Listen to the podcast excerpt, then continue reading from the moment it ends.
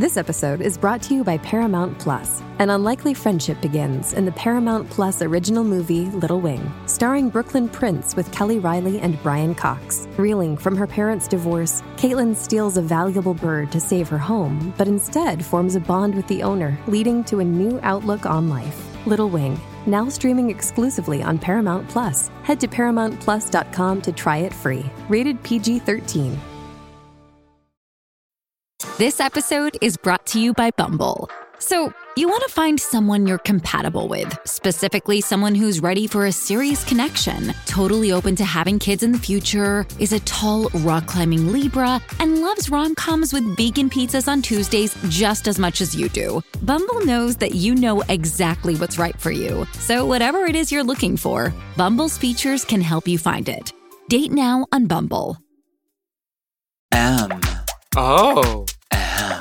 Mom!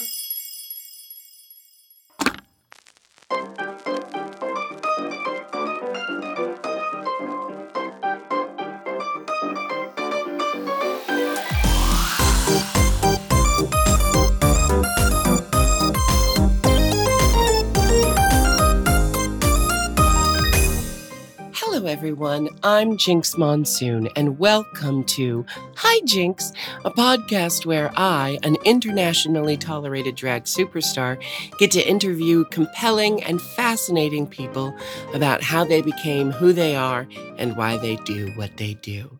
Today, we are joined by my friend, my drag sister, my co conspirator, my co star, co creator, co writer of the Jinkx and DeLa holiday show. She's also the director, head producer, costume designer, and many other things of said show.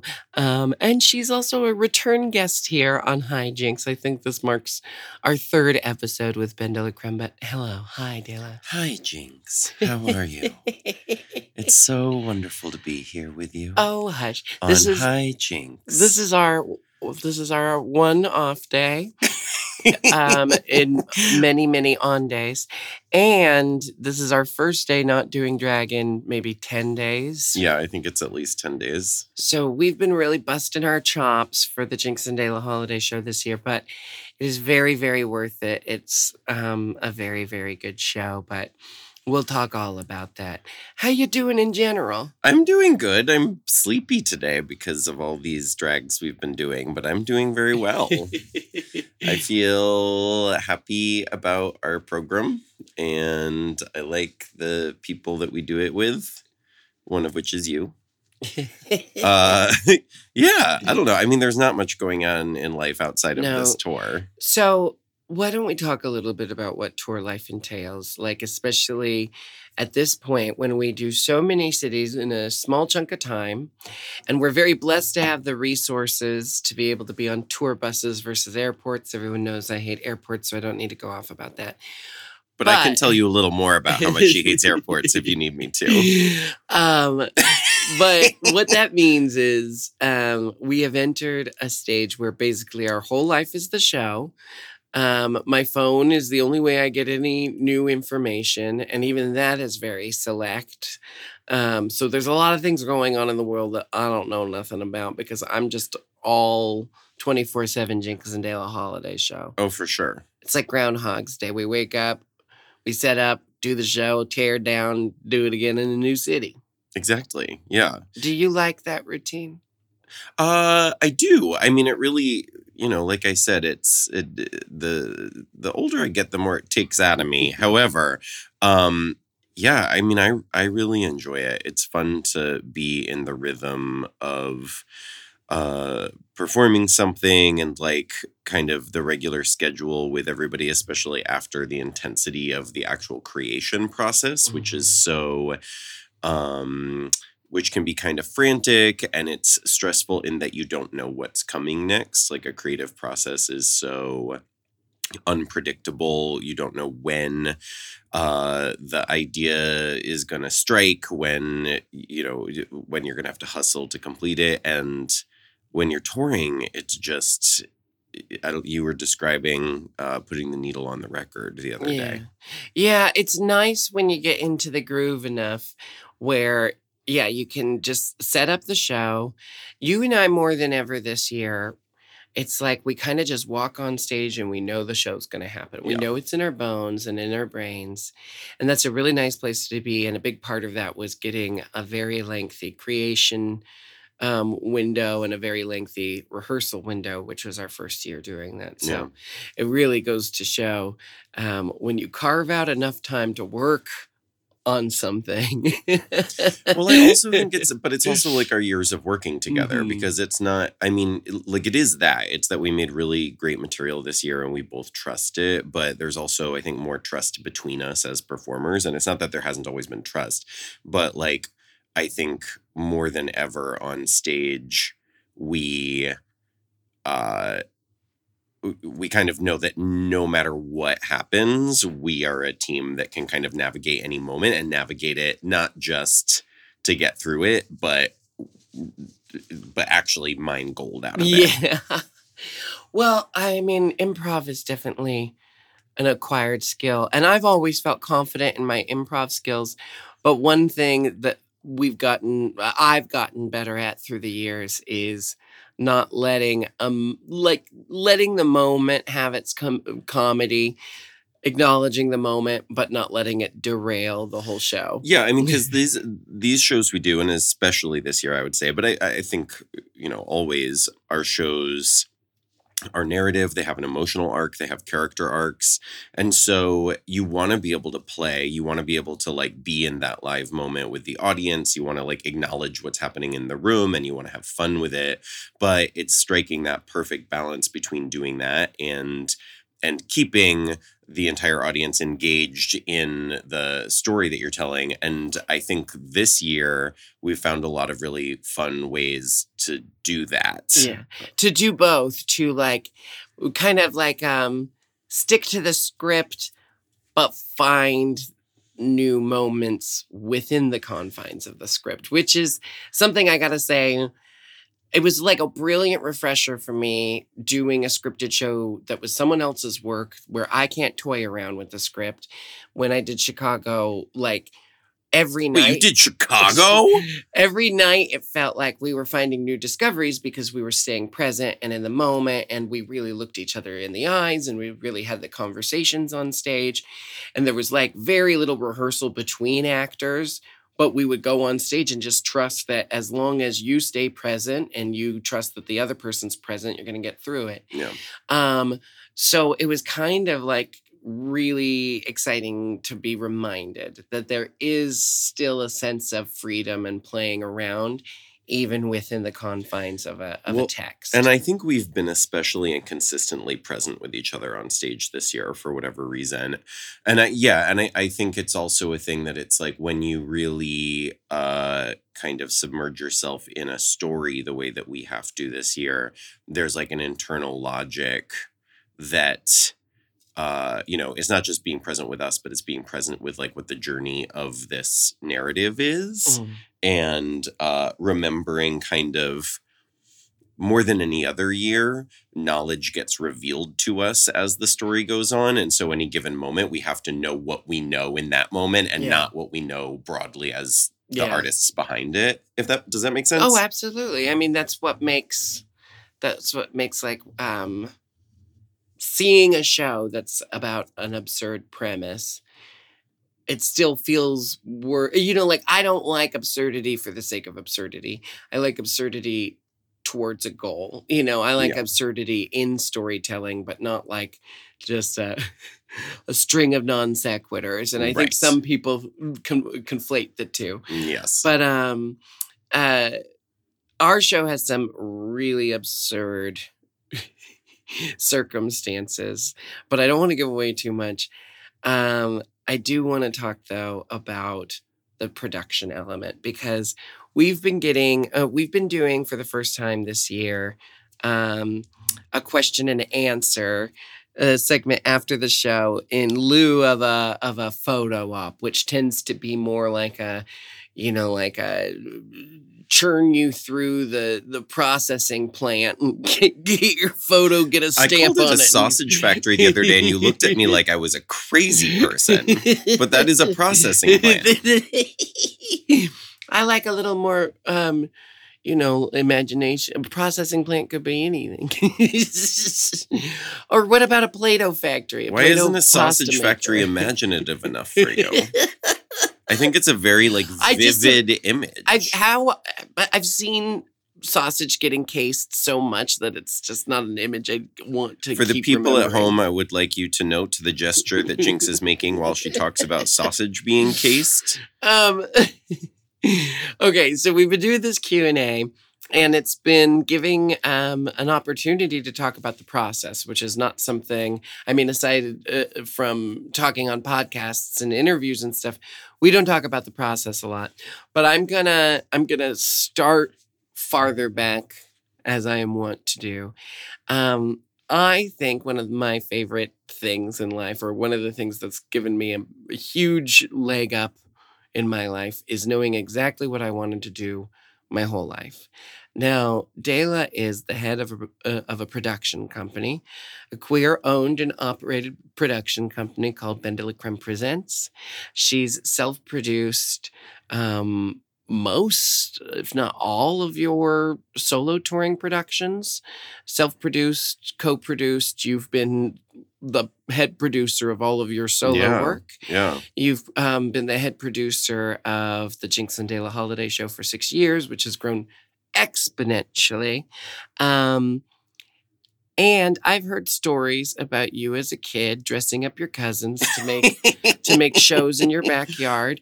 So I have to wonder if this is exactly what you always knew you were going to do. Have you had a tunnel vision your whole life?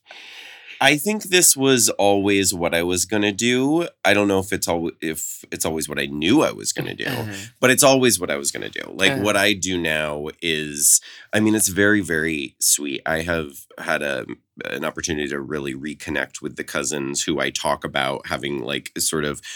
I always, in my mind, we were like putting on these shows together, and then come to hear their their experience reflecting back as adults. Apparently, I really just uh, kind of strong armed that situation. I mean, I think we all had fun, but um, but it was also apparently I was just as bossy then as I am now, but I didn't I can it. imagine a bossy, bossy young, little kid. Young, Yeah. yeah, yeah. yeah. But, um, But yeah, I mean, it's it's sweet because we've reconnected and they've come to a lot of my shows over the past few years, and they always are like, it's just so amazing that you are still doing what you were doing when you were a kid, but at this level. And I really do think that to me, I mean, production is so hard.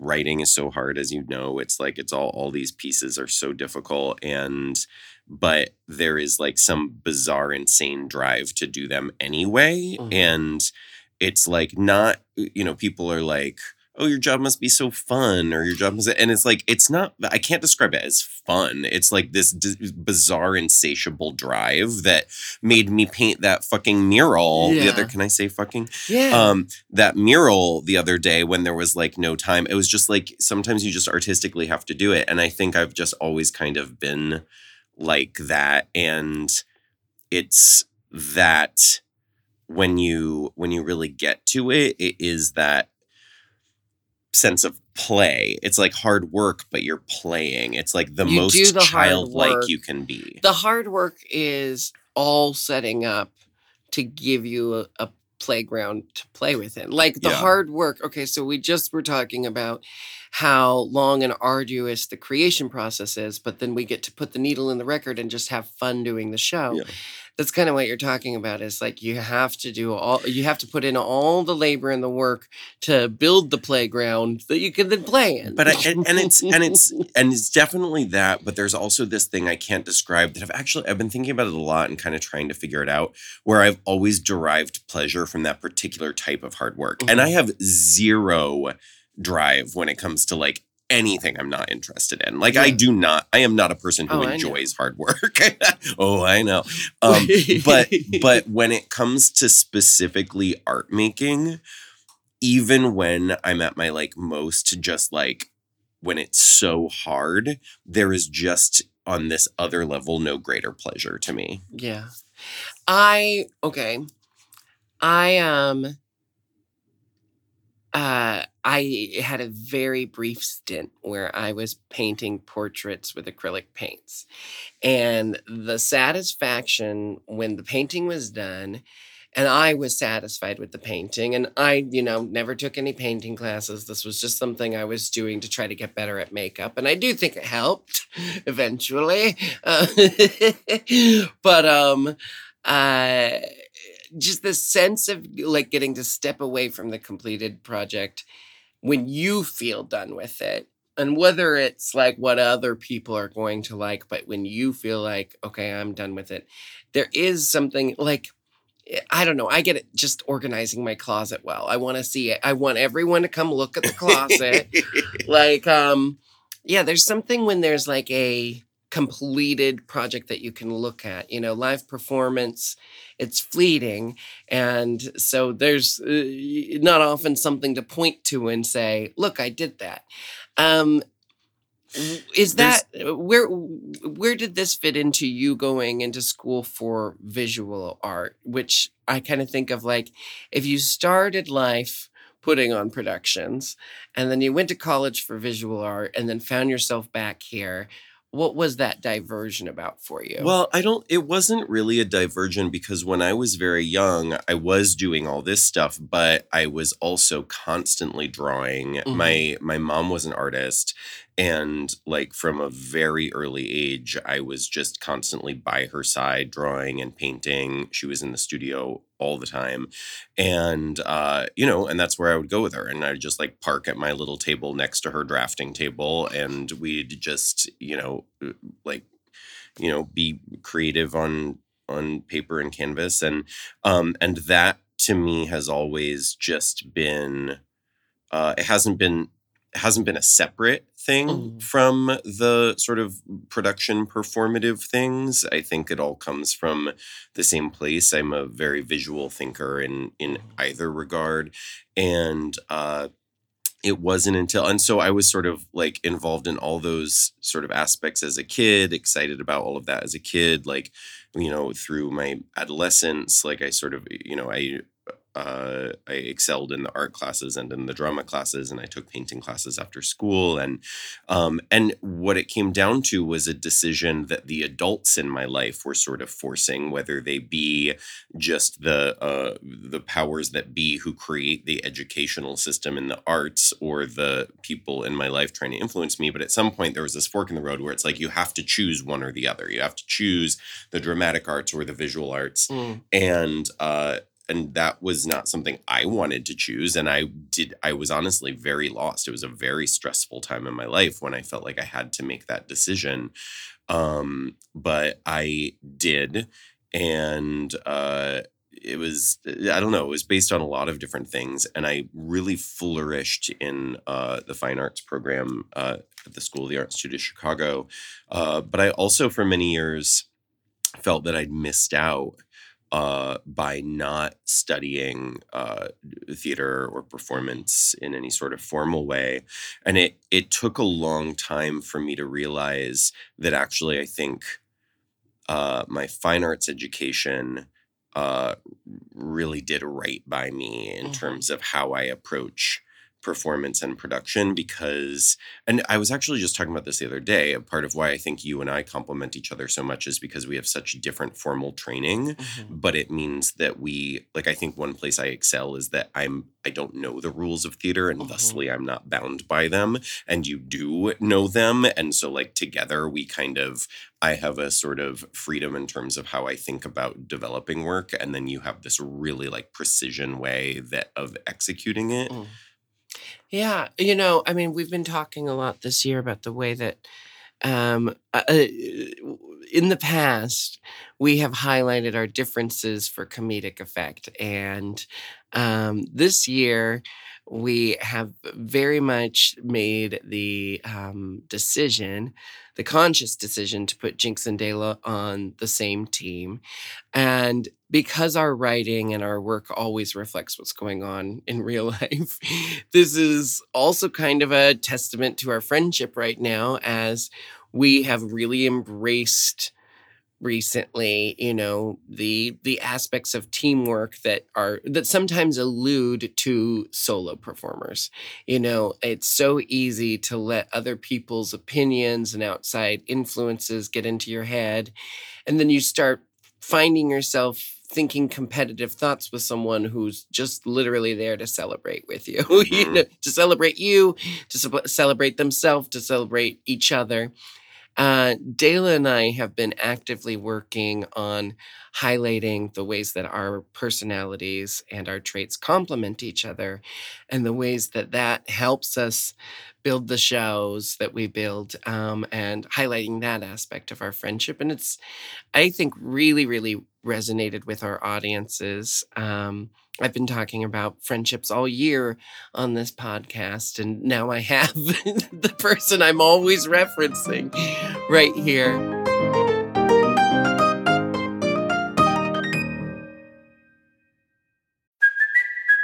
Kaley Cuoco for Priceline. Ready to go to your happy place for a happy price? Well, why didn't you say so? Just download the Priceline app right now and save up to 60% on hotels. So, whether it's Cousin Kevin's Kazoo concert in Kansas City, go Kevin, or Becky's Bachelorette Bash in Bermuda, you never have to miss a trip ever again. So, download the Priceline app today. Your savings are waiting. Go to your happy place for a happy price. Go to your happy price, Priceline. Down, 19. Copy, Captain. Let's move. ABC Thursdays. Firefighters, we're family. Station 19 is back for its final and hottest season yet. The subject has explosive chemicals. With fiery romances. You're the love of my life. And Andy is finally in charge. I'm gonna be the best damn captain the station has ever seen. Station 19. All new Thursdays, 10, 9 central on ABC and stream on Hulu. Making everyone happy on vacation isn't easy, but you know what is? Going to Aruba. All you have to do is walk out your door to find pristine pools, relaxing white sand beaches, and an island teeming with outdoor activities that'll put a smile on any face. You won't just feel great, you'll all feel great, filled with a calmer, more peaceful vibe that radiates Aruba's warmth. And the best part is, it never fades. That's the Aruba effect. Plan your family trip at aruba.com.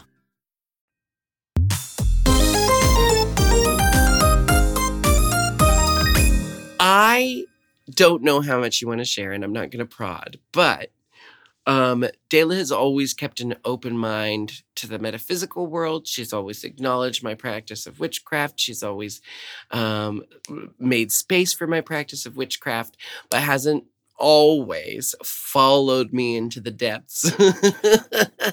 I've gotten her to do a few spells and rituals. But this year, you had a bit of a spiritual awakening, and um, you feel free to share whatever you want to about it. But the the main thing that blew my mind is, in your own words, you described connecting with the spirit of the divine feminine, which is um, what Pam Grossman describes as the key tenet of witchcraft. So, why don't you talk a little bit about your experience with the divine feminine? Wow. All right. Um yeah, you know, I in the in the past handful of years in my life, I have uh been really focused on certain things and uh a lot of them are uh, practical, emotional, mental, like, uh, you know, just certain areas of my development.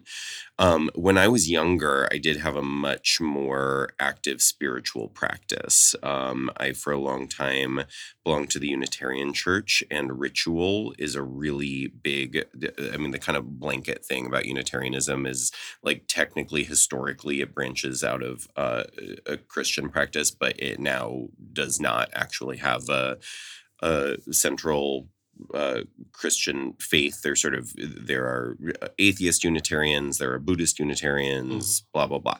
Um, but community and ritual are kind of the uniting factors, and so that those sort of spiritual rituals were something that were very very important to me uh, in my teenage years, and that I kind of lost my connection to in adulthood and.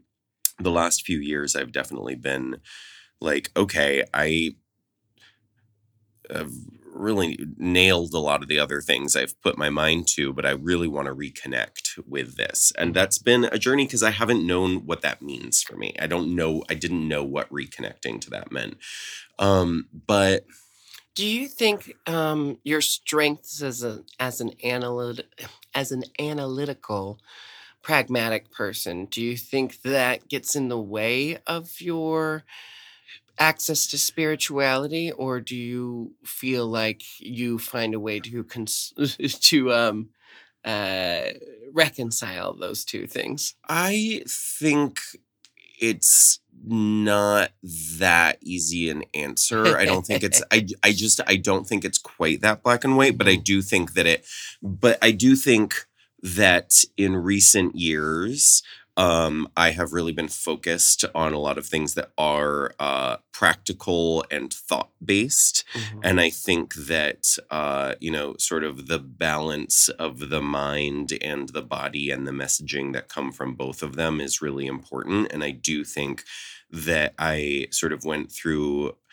a, a period of time where I was so um, connected to my thoughts that I was losing touch with my intuition for lack of a better word which is like the things that are equal to thoughts that your body tells you as opposed to the things that your brain tells you and um and but it's not that that was always lost because i don't think art comes from the mind mm-hmm. so i think that anytime i mean that's part of the pleasure of an artistic practice is that it is coming from somewhere deeper. You're like feeling something flow through you you know the the pleasure of you know you were talking about painting uh and i think something that is uh that is part of what I really get hooked on in any artistic practice. When you're painting, yes, you step away and you see the painting and you're proud. When you're making a show, yes, you step away and you see the show and you're proud. But there's also this zone you get into where something is flowing through you. It's when you stop trying to solve the problems and the solutions just are presenting themselves and you're executing them. And I feel like that artistic process is the only place I was really experiencing access mm-hmm. to that flow. And now I am uh, more. Uh, I'm I'm getting better at welcoming that flow into more aspects of my life, and it does feel to me, you know, this sort of divine feminine aspect came from. God, I don't even know how to talk about all this, but uh, but it but it did it it came from a desire to feel I, I think it's tied to what you were talking about about the the sort of individual individualistic nature of being a performer of being in the entertainment industry of whatever being a, a human trapped in capitalism in the united states of america or wherever. Um, you know this individualistic thing where everyone's pitted against each other and uh and that is a really toxic thing. And i think that i was i've it's easy to get caught up in the entertainment industry and get caught up in this okay what's the next thing? How do you like you know everybody sort of it's it becomes this rat race thing and it and it loses the pleasure of being an artist and creating what you need to create. And so to me, I was seeking to reconnect with that and get away from this other sort of thing I'd gotten caught up in.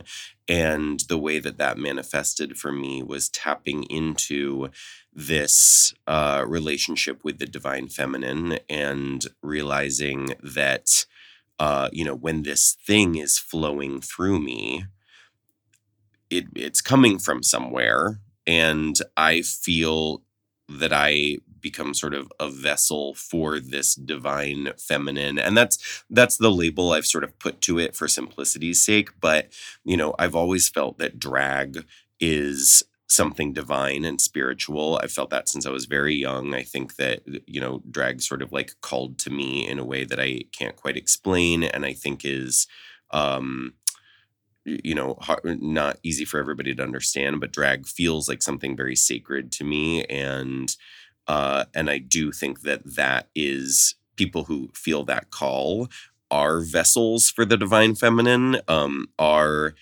uh, people who the divine feminine, for whatever reason, has decided that uh, she favors and is willing to inhabit and is willing to let that person sort of uh, put forth whatever it is that that she has to give. And i also think like the divine feminine is a connection to my mom and her artistic practice and what she had to share with the world and her sense of generosity and the way that i carry that within my dna i mean i i think it's all uh but but what it all gets away from is the individuality of it. Yeah. what all gets away from is the me this is about me i'm doing something i need recognition i need Yeah. whatever and it gets into the anyone who is sharing this artistic practice is serving the same purpose Yeah. You know, um, it just kind of makes me think of like when there has to be something you, that draws a person to drag. There has to be something that is missing that they are going to get from drag and they see that and it and it calls to them. And i you know like whether it's a connection to the defi- uh, to the divine feminine or a connection to this deeper sense of artistry um drag i i, I, I all art forms are like this. You get called into it but drag is what it's an art form that takes over your life. Like it becomes your life. It's a you've been describing it as somewhere between uh, an art form or career and a lifestyle you know? Well I, I, I always talk about it as it's somewhere between an artistic practice and an identity. Yeah. And I I had my like reconnection moment um when I gave up drinking because drinking was a way that like I could still do the gigs that were starting to get really boring. Um, still get through the the stuff that was kind of like draining the joy out of the artistic process of it for me. And when I quit drinking, I had to say, so what is uh, what was it about drag that called me to it before alcohol was this thing I needed to do it? And really it was about creating my own work and then also like you know feeling beautiful. And even though i hate doing makeup and i wish i didn't have to i have been trying to build up the ritual around doing the makeup again so that i like remember that this is this is my moment to transform. This is like my shape shifting. This is one of my powers. And if i give it intention i get to step back like from a painting and really feel proud of it rather than just like slapping it together with an with an attitude of resentment. Yeah. And I think that just the joy that you can get out of the joy and the power that you feel when you become your persona and if you give the the ritual of that reverence that right there is tapping into that connection. And um you know the divine feminine exists whether we acknowledge it or not. So you know. And you know i'm and, and that's just the name i've been assigning to to whatever it is that i am connecting with and i think it's as good a name as any. Um but I think a lot of people, I mean, well, in my own work, like uh, just like in my own practices, I've been trying to get back to what were ancient civilization practices when magic was real No. and when the existence of gods were a given and when people like appreciated the magic that kind of exists in life and in nature whether we pay attention to it or not. And um so many cultures before western civilization were matriarchal and i just i know that there's a divine masculine i know that there's got to be some you know non-toxic male spirited energy that exists too but he just doesn't interest me as much you know yeah you know i i think that one of the things that i think is really valuable about religion. Is that it um is that it favors ritual and it puts discipline to it. And I think that uh that we have different things that we have culturally um, put enough importance on that we have been forced to have a sense of discipline, or sometimes that's personal, like uh, like work, career. We're like forced to have discipline around that because that's how we have to function in society. Uh, for me, I really uh, cultivated a sense of discipline around uh, mental health practices, but I had fallen out of the discipline of ritual, which I think is just as important. And, you know, and I think that uh you know ritual is connected to spirituality but there is just something about intention. There's something about that was going to be my next point Yeah. and i was going to bring it back to our show because that uh, intention is a big part. It's a big um talking point in our show this year. And when we say the word ritual um for me it's as simple sometimes as lighting incense and just Well, this is- uh claiming the space and making sure that the space is mine for that time Well, and what I was, you know, I was going to say that, you know, in terms of that thing of connecting to either the thing, the divine feminine, or just connecting to the feeling that we originally had when we started doing drag, and that getting into drag felt so powerful. And now it does feel like, oh my God, it's a little tedious. We do it all the time. But I have started lighting a candle right before I start doing my makeup. And to me, that is like the beginning of like, okay, I'm welcoming mm. Her here, whoever her is, whether it's like the divine feminine that's going to go through me, whether it is my character, whether it is my child self who is coming out to play. And then when the makeup is finished, I blow out my candle. And it's like that is just that little bit of ritual has been giving me like a lot of satisfaction. And it feels like, okay, I am welcoming something and not just like, oh my God, I'm going through the drudgery of this face painting. Yeah. I have two specific things I want to talk to you about. Um, one, I it just kind of dawned on me in this conversation. I've known you for 15 years, and I never knew that your mother was an artist. And I have kind of been personally realizing that uh, I, I've just been personally taking note that I've been hearing you mentioning your mother more in the last year or in the last couple of months of us being together than I've ever heard you mention her in 15 years of knowing you. And I wonder if this is about a reconnection to that spirit. Yeah, you know, I mean, I think it's absolutely. I mean, I think that, you know, in sort of my steps of exploring spiritual elements this year, I have uh, found a real connection to her in a very specific way that is about like what she instilled in me. It's about like who she who she like raised me to be isn't quite right because that sounds sort of like I don't know. It's a, like she raised me to be me. You know, like she really like my mother uh like welcomed me into the world with open arms exactly as I was in a way that I'm so grateful for. I'm so fortunate to have experienced that even though when she died it was a very abrupt end to that. Um but but I have been kind of recommuning with the parts of myself I like best. And those are the things that she cultivated in me and also the the characteristics of her that I still carry. You know, I mean, I am uh I am the only like her only kid.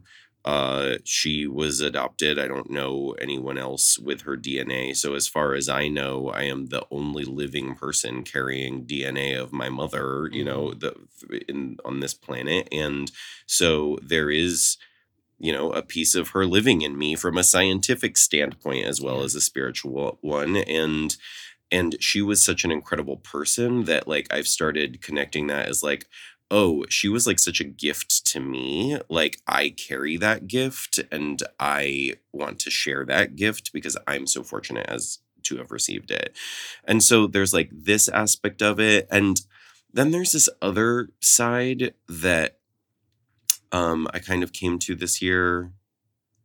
This is like all such it's it's like weird to be it's it's like sort of weird to be sharing this not because I feel like uh any in like like I don't want to share it but just because it's like there's so much like sort of context and so much that Yeah. has gone on in the last 12 months that sort of makes this sort of add up a little bit more and whatever but um but the another very different thing that i think has allowed me to sort of reconnect with uh what my mother gave to me and sort of talking about her more is uh a letting go i think that i when you lose a parent as a kid or you probably i would assume anyone as a kid um and you don't have the tools to grieve you never fully get to move on. And that is uh something that you know i mean you do move on you like live your life you don't think of that death every day but there is like some little piece of it in you i think and uh, whatever i'm speaking from my own experience i don't know what everybody's is but for me you know i've dealt with like a lot of depression and anxiety throughout my life and i i had this sort of i don't know this this moment this year where i kind of was able to put words to this. Ooh, is it um it's so hard to share this stuff but i also think it's important because some people you know need to to hear that they have a shared experience. But there has been a belief in me at uh, somewhere that i am uh at a base level a sad person. And that uh and that I've experienced much joy and happiness, but my neutral will always return to sad. And that is something that I've really had to like battle. But when that is a core belief, all you can do is figure out how to like fight against it temporarily. Mm-hmm. And I came to sort of a realization this year that that core belief has not always been with me, but was sort of assigned to me at my mom's death. And that there has always been a part of me that felt the obligation to hold on to it Yeah. in order to like honor her. Yeah. And what I realized this year is that uh that doesn't serve anyone. It doesn't serve me. It's not doing her any favors. She doesn't, you know, she wouldn't want that if she were here. And the reality is she's not here. And being able to sort of say, like, yeah, she's not here Yeah. actually is like super liberating because I think we always, those of us who, you know, lose important people in our lives, there is sort of like a pressure to be like, she's always with Yeah, you. yeah, and like, you know what? That's not great. I don't need her to always be with me. Yeah. Like, I, And, and I want more for the spirit of that person I love Yeah. than just, you know, checking in on me at all times. But exactly. um,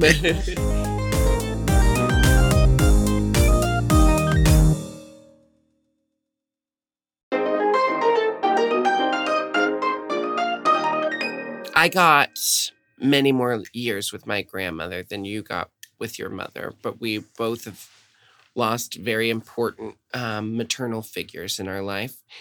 And I think constantly about, you know, if my grandma got to see where I was now. And, you know, I, I think constantly about how she'd be sitting somewhere in the front row, lip syncing to songs that she couldn't possibly know because because we wrote them and she's never heard them before. But that's what she would do. She would move her mouth as if she like she could not listen to music without lip syncing along to it. It was hilarious. And she'd never know she was doing it. So I kind of imagine like my grandma out in the audience lip syncing along with our songs sometimes. Do you ever imagine what your mom would be doing if she were seeing our shows? oh God. I mean, I've never like imagined her in the audience per se, but I do like, I mean, I do, I do know what she would think about what I do and what I've created and that she would, you know, I mean, it's just continuing the legacy of what she gave me. I mean, like, you know, even when we were drawing pictures next to each other, like I can like I think of the specific the specifics of these like really whimsical, colorful, fun things we would create and I'm and I'm like I'm I'm still creating what she yeah. taught me to create. And I, I think that's that's a word that I've reconnected with this year is um is whimsy. My mom had like a in like a outrageous sense of whimsy in that it was like there were it was like playful, it was childlike, and there were zero fucks given about whether it was like cool or like you know what I mean? Like yeah. it was just it was just play and there, it was like irreverent and um and she was just she always carried that with her into the the very end and that sense of whimsy is something i know i've already i've always carried but that i am uh that's a thing that's diminished right like that like silliness is really diminished in our culture that word is like sounds yeah. like baby talk but but silly is a pretty powerful thing. Like silly is like fuck off. I'm being goofy and I don't give a shit what you yeah. think, you know? I find silliness very sexy, which is why Eric Andre has been at the top of my bang list for so long. Um, there's one other there's one other kind of deep uh, uh, digging at the soul question i want to well not even a question but something you shared in a q&a that i thought was very powerful and i'd like to take a moment to talk about um, especially with the state of the world um, specifically the state of our country with um, a very small but loud group who is trying to convince the queer youth of our country that you know, um, there's still a lot of people who don't want them to exist. I'm here to say the popular opinion is not on their side, but that doesn't mean that it doesn't suck to listen to the conservative right talk about how much they hate us. That sucks. But um, that being a topic that we're dealing with in the queer community, um, uh, someone asked DeLa and I what advice we would give to younger people who are seeing this hatred and vitriol and maybe seeing it for the first time because they've grown up in a in a better age for queerness and now they're seeing the ebb and flow and the pushback and the way that you know the reason why we've fought for years for queer equality and civil rights and DeLa said, I, am going to paraphrase and then you can um, explain it a little better. But Dana expl- Dana. Dana. Dana. there is no Dana, there's only Zool. DeLa said, um, uh, on nights where she's having a hard time getting ready for the show, because, you know, sometimes we're exhausted, sometimes we're fed up with whatever. It's not always easy to smear the grease paint on again, but DeLa mentioned that when she is having those hard nights, she looks into her eyes in the mirror and reminds herself that the eyes she's looking into are the same eyes as the child version of her who was once told that they were weird and different and told to diminish themselves. They were told to hide the parts of them that set them apart from other people and to train out the parts of themselves that make them abnormal and different. And she looks into the eyes of that child and looks at where she's at now and sees that all of those things that people told her to try to hide and try to diminish are her superpowers now. And when she thinks of young DeLa, being told to diminish herself and the way those things that she was told to hide have helped her flourish. She thinks about the kid who might be out there needing to see those quirks and personality traits flourishing on stage. Um, I don't know if I did it justice. You, you, I think you, you actually said it, said it more succinctly than I did. but it's I really it really resonated with me um, because I had never thought of that. Like so much of us change as we age. And like I look at pictures of me, I mean, like uh, as a trans feminine person, I don't look a lot like what I used to look like. I mean, you can see that I'm the same person, but you can see that I've like grown more into myself through the years.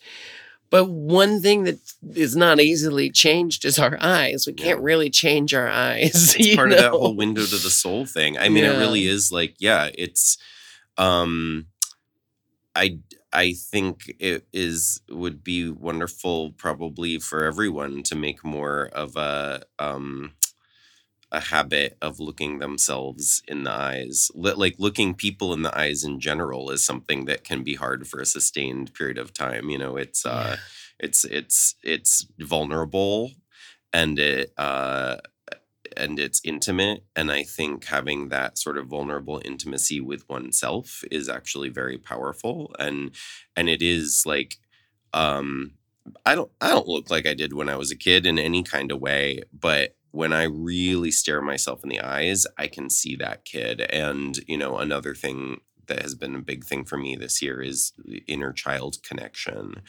and uh, empathy for for one's inner child, which is, is is sort of a weird, complicated thing. But um, but in those moments, I uh, actually will just verbally say, you know, and and and it's funny too because you were just talking about um, you know how I was saying like there's that kid in the audience who might need to see this. Mhm. and like as much as like all this stuff I'm like I can't believe I'm saying this on a podcast I'm like whatever maybe there's one kid who needs to hear this you know whatever I don't know.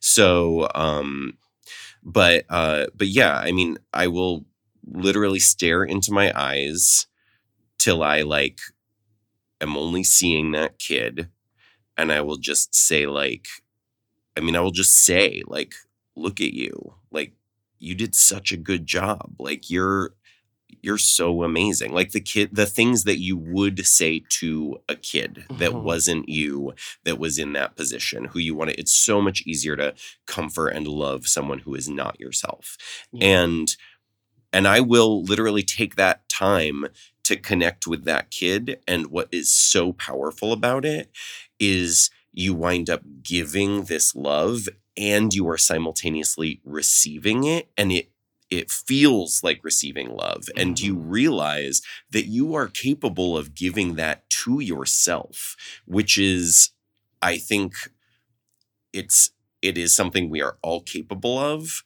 that is hard to know you are capable of and um and it makes you i believe more capable of having more love and energy to give it helps me get onto the stage and bring everything that i want to bring to the stage and to the audience and to our interactions Yeah. Yeah. You know, like there's something about, okay, so, you know, this is our show, this is our baby, this is our business. It's a year round job for you producing this holiday tour. It's, um, we wouldn't do it every year if we weren't getting a lot out of it. Um, but I have to say, and this isn't to sound altruistic, this is just literally what makes doing this show easy and going through the long, arduous creation process is knowing that this show has a purpose. Yeah. You know, and any show you do can have purpose and it can be entertaining and it can be lighthearted. But when you identify what the purpose of the show is, and when you go in thinking, I'm going to have fun. I'm going to get my rocks off, getting my attention. People are going to praise me for my talents. I'm going to make people laugh. I'm going to make people happy. I'm hopefully going to plant some seeds of inspiration in their mind. But when you really identify what the purpose is and you make sure that you're that purpose is an is a goal in mind, you know, and that purpose can't be about making money and can't be about you. It has to be something that like makes this art mean more than just you know the two hours of entertainment and uh, i'm not saying all art has to be deeply profound or change your life or rock your core i just think if we lose touch with why we do it. I think We I- lose touch with the spirit of what art is. I think for me, good art has a spirit of generosity. If you are making art from a place of wanting or uh, a, a response to that art or needing a response to that art, I mean, that can, you know, whatever, that's part of it for sure. But, but the, the, the generosity toward the audience to me, like the fact that what you are doing is actually for them Mhm. is that's what I always feel when a piece of art like affects me. And by affects me, I don't just mean like makes me weep or something. I also just mean makes me laugh, you know?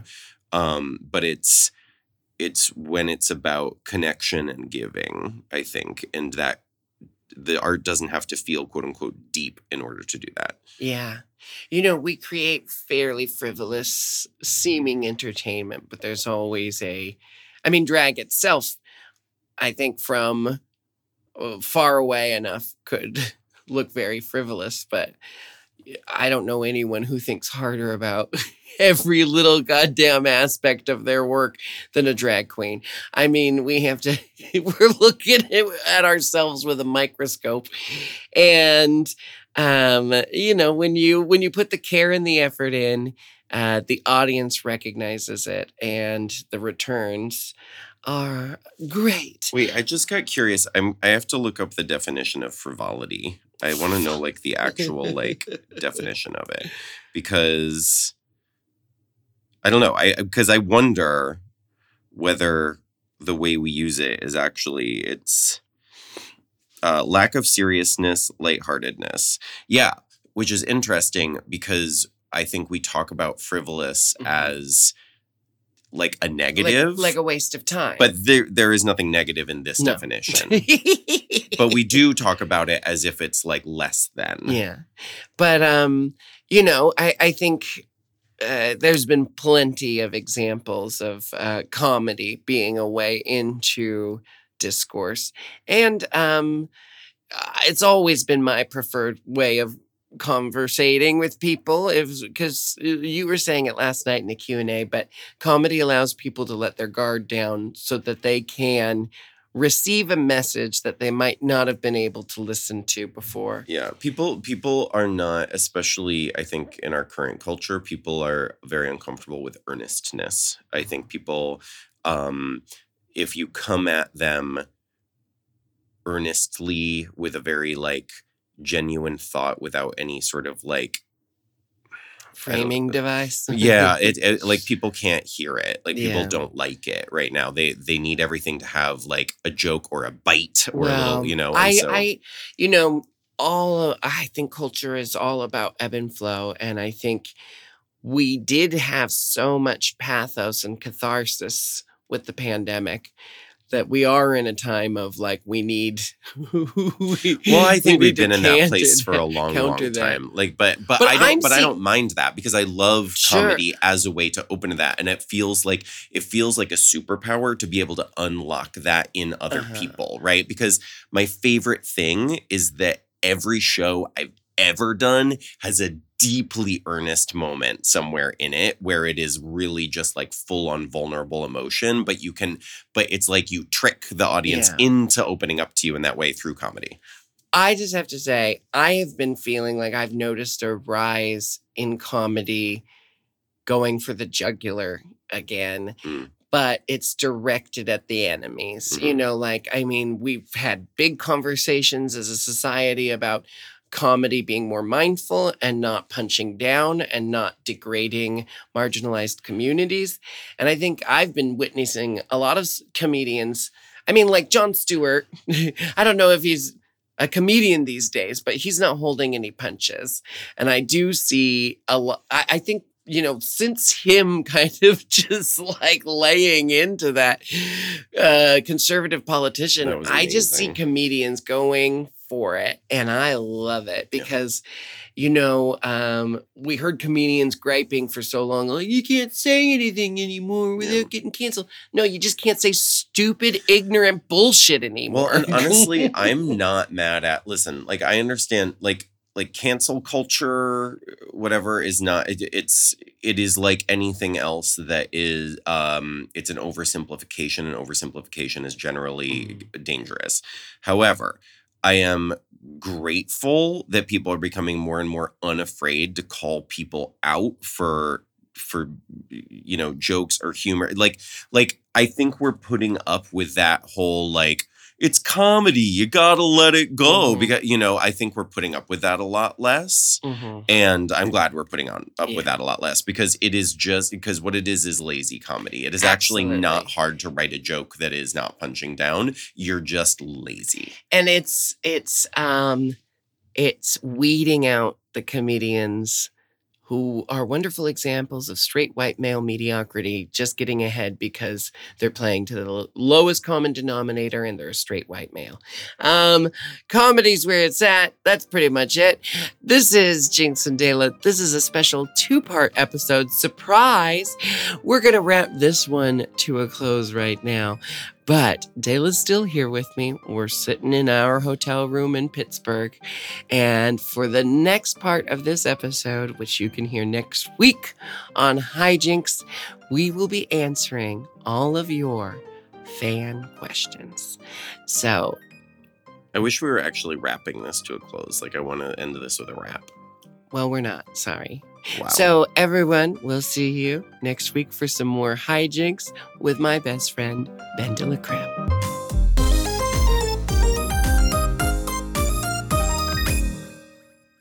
M. Oh. Mom! To listen to Hi Jinkx one day early and ad free, sign up for Mom Plus at mompodcasts.plus. Hi Jinkx is produced by Moguls of Media, aka Mom, hosted by me, Jinkx Monsoon, and produced by Joseph Shepard. Editing and sound design by Will Pitts, executive produced by Willam Belli, Alaska Thunderfuck, Big Dipper, and Joe Cilio.